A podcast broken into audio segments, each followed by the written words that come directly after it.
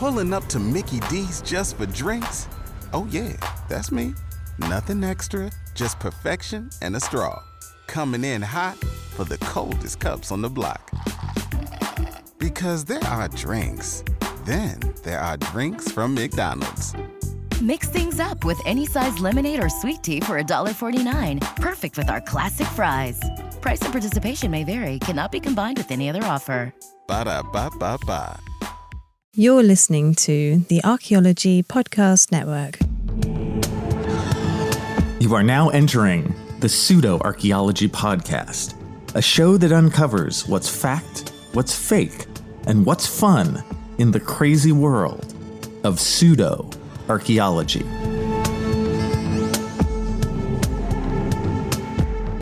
Hello and welcome to the Pseudo Archaeology Podcast, episode 113. I am your host, Dr. Andrew Kinkella, and tonight we will explore the number one most famous tepe of all time.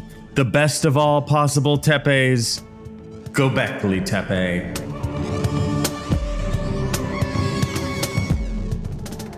Okay, so here we are, gonna do an exploration of Gobekli Tepe. But before we do that, I have to do something, my friends. I gotta talk yet again about my mail because I got a new one this week. Just came in like two days ago. And, well, it was a long, very involved email that had its ups and downs and twists and turns. And ultimately, its central theme was about how bad I suck. Now, this listener hated me so badly that he decided to unfollow the entire network. Now, I'm not just talking my little humble podcast, the pseudo archaeology podcast. Oh, no, no, no. I am part of the Archaeological Podcast Network, right? And he had in his feed the entire network. And he hated me so bad that he has informed us that he is going to unfollow the entire network just because of my show. Now, I'm pretty sure that he has yet to figure out that, well, you can follow one show at a time. And I would gingerly recommend to follow all the shows except mine. But uh, as he has unfollowed this network, I'm guessing he'll never hear this. In fact, as he talked about my show allow me to quote that he quote cannot just follow one show just one show the world needs less kinkella and his arrogant short-sighted close-minded dogmatic rhetoric man that sounds pretty negative i do see earlier in his very long drawn out explanation of truly how bad of a person I am that I remind him of the old guard Victorian elites. Now, I don't really see that comparison, but just for him, I believe I will talk about this for a moment as a Victorian elite. And I must say, as I look at this, I remember that my last show, well, it was on ancient lizard people. Ancient lizard people, it was. And that's the one that he decided to say that I was arrogant, and in fact I was, because lizard people, well, there's no such thing, and I said it in that way. Short sighted, I am here to tell you that I do not need long sight, my friend. Short sighted is good enough sight to know that there are no such thing as lizard people, I am close minded on that. Yes, indeed. I am dogmatic and my rhetoric is pure and clean. Because you know what, my friends? There is no such thing as goddamn lizard people. Too much? I know. But you're really going to send this after the lizard people episode? That's the one where you want to hear the other side the the pro lizard people side. But you know what's funny? Timing is a crazy thing because that same night that I got this email from this listener, and actually it ended off comparing me to Donald Trump as well. And you know, I I guess I'm too close minded to see that one too. But that same night, I got an email from an old student of mine, a student who I think I had maybe seven years ago or so. And she emailed me and talked about how much she liked the show and how much it reminded her of like class and just kind of good times in life, you know? And I forget that sometimes that a show like this can really deliver just some basic enjoyment to people, you know? And if I've done that, that is the precise and exact thing that I want to do for you guys, you know? I just I want us to have a little fun in the darkness, you know what I mean?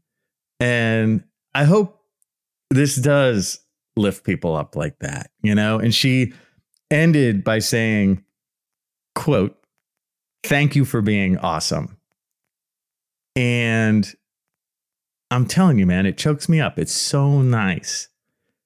So when I get emails like the first one I talked about, all I have to do is think about emails like the second one I talked about. And hey, man, the first one just goes away in a puff of smoke. So Gobekli Tepe.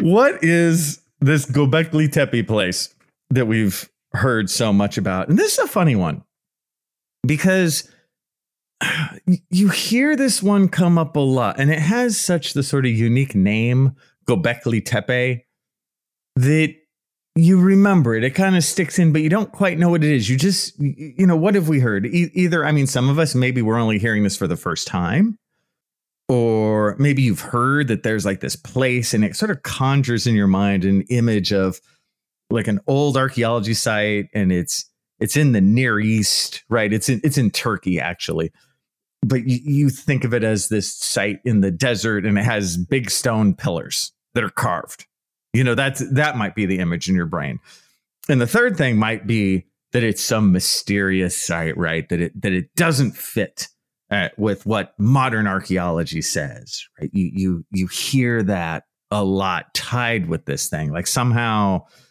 something about Gobekli Tepe disproves modern archaeology, right? It has key information there that that sort of archaeologists don't want you to know because it it ruins our our overall thesis on how the ancient world works. And I don't fault you for hearing any of those things. I, I first heard about Gobekli Tepe, I want to say, oh, between 15 and 20 years ago. And it was interesting because it was a site that you just never heard of at all. And then it made like a big splash in the news, you know, ooh, Gobekli Tepe found. And it was this idea that it was really, really old and for its age, really advanced in certain ways. So, what are the facts there, right? What what what is the background to this? So the setup is first, just so we we know, the word tepe means hill. So there are other sites with that last word tepe in it, and in fact, I think it's a it's a version of the word tell, which is something you hear about in archaeology a lot. The word tell comes in, especially when you're dealing with old world archaeology like this. A tell is a human constructed mound that is there just because there have been maybe a village or this kind of thing that has been built there again and again and again over thousands of years. So you have a natural mound start to build up as foundations are made and structures are made, and then they fall down and you build new ones on it. And when that happens over thousands of years, you get this level that starts to get higher. So when you see places like this, they are built on sort of a fake mountain or fake hill, I should say. That's more correct with the structures on top. It's just because, hey, man, a good place for settlement tends to remain a good place over thousands of years. So people will tend to build in the same spot. So, how old is Göbekli Tepe? Well, the, it dates to eh, between about 9,500 and 8,000 BC. So, this is a 10,000 plus year old site. That's that's old. You know, that's that's pretty awesome. That's that's great. And what it is, it's it's a collection of kind of I'd say circular enclosures. And I believe there's six of them. Don't quote me on that. But you think of these sort of circular enclosures. Again, the tops are are long off, so you can sort of see them. They're open to the air these circular enclosures with with central pillars, these central stone pillars, and those stone pillars are quite large. I want to say they're like 15 feet tall or in that vicinity, and they're T-shaped, like capital T shaped. So they're straight, and then they have kind of a cross beam across them, but of course, all made out of stone. And these stone pillars, or we can also call them megaliths. That word megalith is used a lot in archaeology. Megalith just means big stone. A place like Stonehenge is also a megalithic structure. And as we'll see, Stonehenge has some very, very basic similarities to this site, although it's very different in time. Stonehenge is like four and a half thousand years old. This is like 10,000 years old. So it's, it's very different in terms of time and place. But some of the generalities are similar. And the stone pillars themselves are carved, right? They're decorated with what we would call anthropomorphic. Eh, sorry, anthropomorphic. It's anthropomorphic anthropomorphic figures. Anthropomorphic means humanish. The word anthro means human, right? Like in anthropology. So these anthropomorphic figures are things like you'll see like vultures, and scorpions, and, and and things like this. Like really, really cool, interesting creatures with a with a humanish tinge to them. And this is again in sort of this dry, sparse landscape. Often, Göbekli Tepe will be called the first monumental architecture, right? Version 1.0, the earliest one that we have so far found in terms of when human beings actually did this, right? When they came together for the first time and made something like this.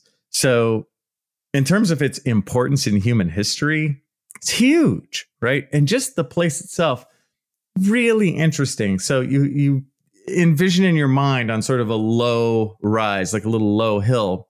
There's like these six circular enclosures with central stone pillars in them, all kind of generally together, kind of mushed together on top of this hill or this tepe or this tell, right? So this is an important place in that 10,000 year ago world. Now, that seems pretty straightforward. Oh, okay. It's a central location. Maybe it was used for ritual, the archaeologist's classic go to when you're a bit unsure. Ah, ritual structure.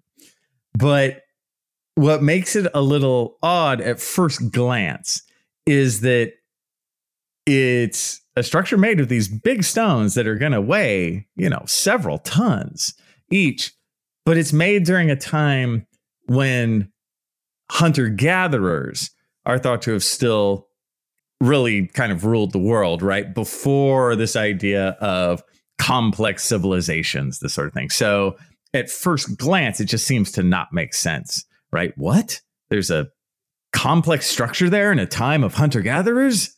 No, no, no. Such a thing could not happen, right? But of course, it can happen and did happen. Now, how did this happen? Well, tune back in after the break and find out. You've worked hard for what you have your money, your assets, your 401k, and home. Isn't it all worth protecting? Nearly one in four consumers have been a victim of identity theft. LifeLock Ultimate Plus helps protect your finances with up to $3 million in reimbursement. LifeLock alerts you to identity threats you might miss, and if your identity is stolen, your dedicated U.S.-based restoration specialist will work to fix it. Let LifeLock help protect what you've worked so hard for. Save 25% off your first year on LifeLock Ultimate Plus at lifeLock.com/slash-aware. Terms apply. Pulling up to Mickey D's just for drinks? Oh yeah, that's me. Nothing extra, just perfection and a straw. Coming in hot for the coldest cups on the block. Because there are drinks. Then there are drinks from McDonald's. Mix things up with any size lemonade or sweet tea for $1.49. Perfect with our classic fries. Price and participation may vary, cannot be combined with any other offer. Ba da ba ba ba.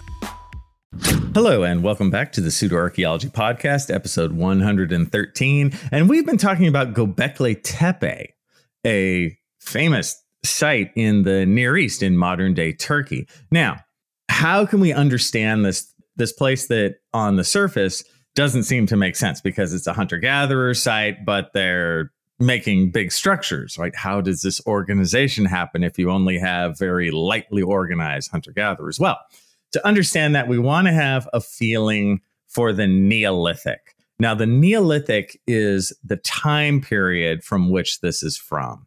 Neolithic means new stone. Neo means new, lithic means stone, right? And this is part of the very old way, but we still use it in terms of how we divide up what you could call the Stone Age, right? As opposed to the Bronze Age and Iron Age. Again, this stuff is only for the old world. If you're talking about Europe or the Middle East or Africa, right? In those areas, you can you can use this. This this doesn't work at all for the new world.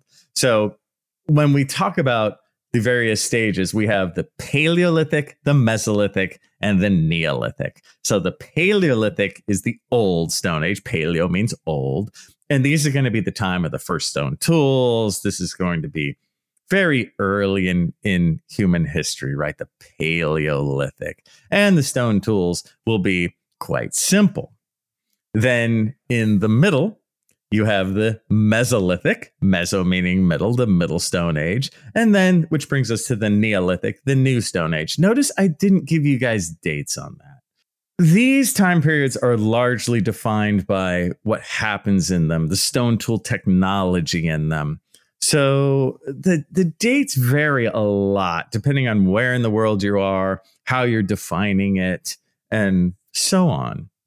But if we do want to worry about dates, what I would say is for the Neolithic, the date of like 8000 BC, that's really early, right? That's right at the early edge of the Neolithic. So Göbekli Tepe is in very early days of the Neolithic. But in terms of the technology, in terms of what they're doing, it's very Neolithic in cultural style, if that makes sense. It's very complex. So we again are focusing on the culture more than the date. Now, the Neolithic is also known for the Neolithic Revolution, right? I think many of us have heard that before. And it's such a bummer. I actually hate this name, the Neolithic Revolution, because you're like, New Stone Revolution. And it has nothing to do with stone tools, really. That's farming. The Neolithic Revolution equals farming. Or animal domestication, right? This kind of stuff. But it's largely this idea of farming. Also, what comes with the Neolithic Revolution is the idea of settled villages. You'll hear settled village life, right? So, this is the idea that at this time during the Neolithic, that early humans finally settled down and started farming. Now, the classic chicken egg argument in archaeology is which came first, the village or the farming? And the short answer is who knows and it depends. You know, and does it really matter because they both sort of work together, right? So once you're choosing one, you kind of naturally go for the other and vice versa. So what we have here with Göbekli Tepe is a site that straddles the world between a hunter gatherer landscape, a hunter gatherer ideology, and a settled farming ideology.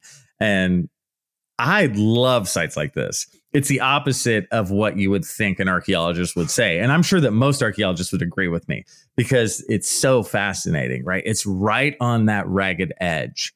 It also shows us that a very simple model of human history is not enough. There's a lot of other variation here. And again, we've known this for decades, but the oversimplified idea that hunters and gatherers just cruised around the landscape and then one weekend they were like, hey, this farming thing looks pretty good. And they just put their hunting tools aside and then built some huts to live in and started a village, right? That's not reasonable. There has to be in between situations, situations where people still do a lot of hunting and where hunting informs how they get food week by week and month by month, but they're also starting to do more intensive farming techniques. If you think of farming, of course, that's not going to happen overnight. There has to be in betweens. And so, with this setup of this early Neolithic place of Göbekli Tepe, I think what you're really seeing is a place where they are still hunting and gathering, but they're also practicing practicing what I like to call horticulture, right? You can call it early agriculture if you really want, but what's happening is they are finding staple food crops and kind of planting them nearby. They're planting other crops nearby. I like to think of horticulture as the art and science of gardening. You're not growing fields of wheat yet, but you're starting this farming thing. You're growing what you like. You're going to start growing stuff that's maybe hard to find. You know, you don't where you don't want to traipse out into the natural world for hours and hours to try and find a certain plant. You grow it next to your house or next to your settlement where you are staying, right? It all it all makes sense. It all kind of goes together. So we're looking at this kind of very interesting in between time. Now this brings us to the structure of Göbekli Tepe itself. How did these people make something like this? Of course, it was made communally, right? This is a big stones like this to move that stuff. It needed a lot of cooperation. And, you know, was this a society that had a leader or something like that? I would think so. But this is, of course, not a state level society.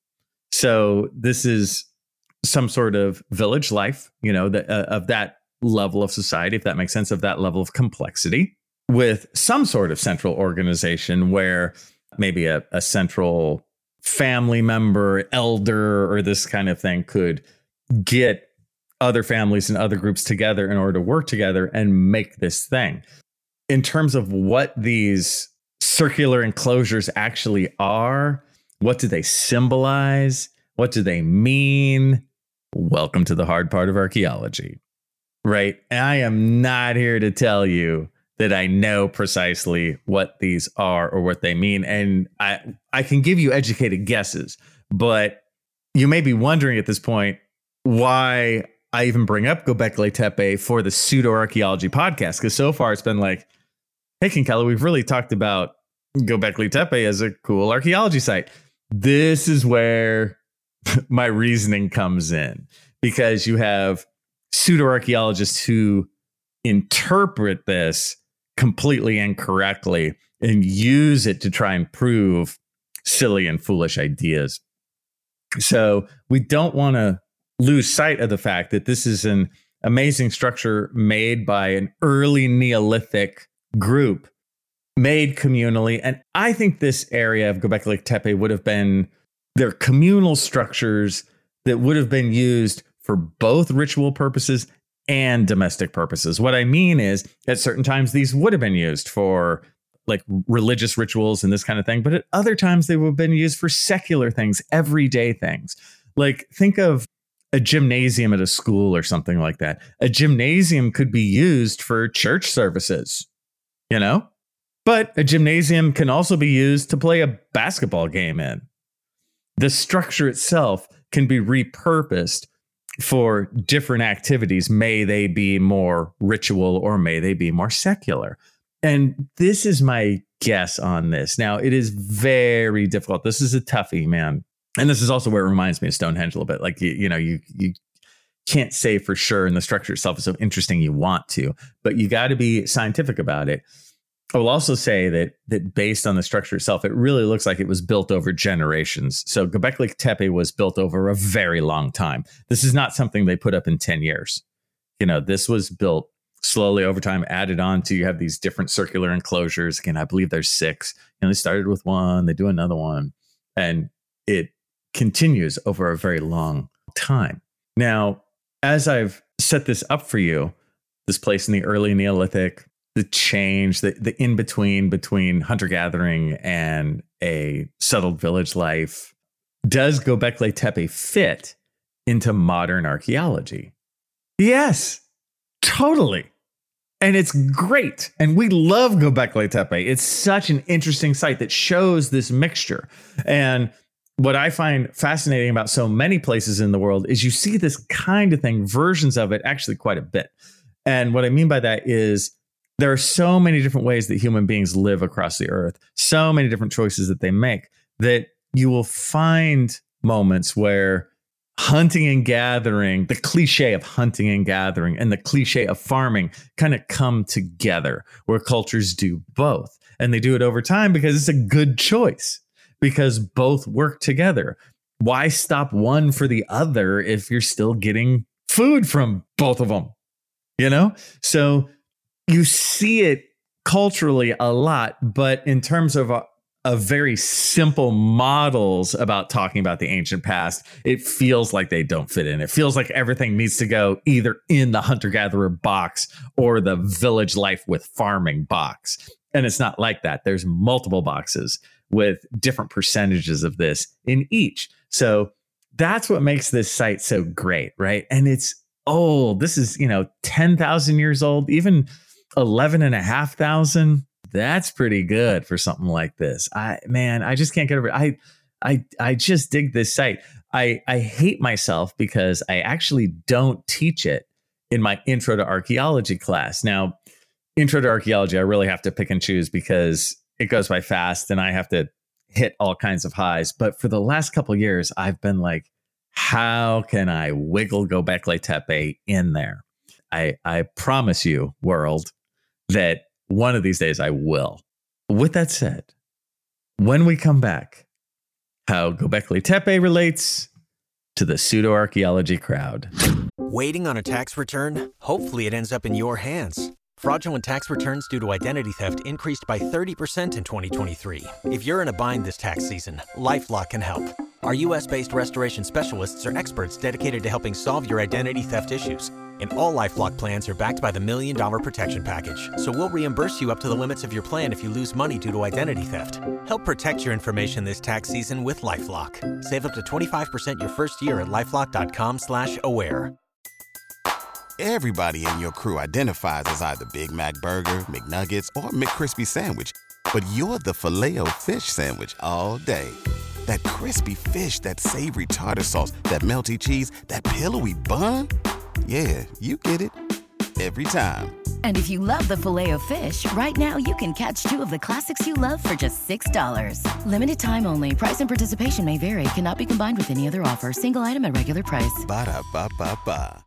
Hello and welcome back to the Pseudo Archaeology Podcast, episode 113. I am still your host, Dr. Andrew Kinkella, and we have been discussing Gobekli Tepe. Now, we want to remember that some of the symbolism on the crossbeams on the on the large megaliths, right, the large stones, is pretty cool. I, I touched on it before, but these anthropomorphic figures, and it's not just like vultures and scorpions. They also have like snakes on there, spiders, lions, this kind of stuff. It's really dynamic. The iconography on these huge stones. What does that iconography mean? I can't tell you. And this is something that haunts us in archaeology when we look at stuff like rock art, right? And carvings like this. We can tell you what creatures they are. That's great. We can look at it and go like that's a spider and in fact it's an anthropomorphic spider again that it's it's sort of humanish. But in terms of, you know, why they're there, what do they symbolize? Do they symbolize different clans? Do they symbolize uh, different religious creatures, mythological beasts, you know, this kind of thing, man, we just can't say. But there is for sure symbolism there. You know, it's dynamic and it's interesting. Now, with stuff like that, and with archaeologists being honest, saying you can't tell 100%, you know, we can tell this is ritual, but you know, we can't say the specifics. Of course, it's a perfect time for the pseudo archaeology crowd to step in and tell you what it means, right? Based on nothing. So, of course, Oh, if you've enjoyed, as I have, Ancient Apocalypse, Ancient Apocalypse ruins Gobekli Tepe just like it ruins everything else it touches. So, according to Graham Hancock, oh, why do I bring us down like this, you guys? Why do I do it? Everything was so great. We were talking about the Neolithic and all its fantasticness. And now back into the mud we go. So, according to Graham Hancock, this site, because it dates to like, you know, between 10 and 11 and a half thousand years ago, it's too complex for the people of that time to have made it. He says that it must have been made by survivors from the advanced civilization at the end of the ice age, right? How many times has he beat this drum? This horse is dead. Stop beating it. You know, that this idea that there's this super complex civilization and they are wiped out at the end of the ice age, right? And again, you guys, I have to say this.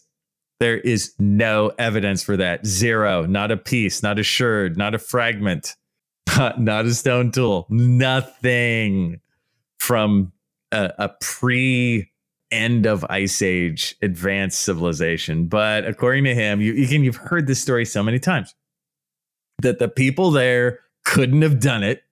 You know, he says, according to us, according to archaeologists, that these people were unsophisticated hunters and gatherers who lived in mud huts.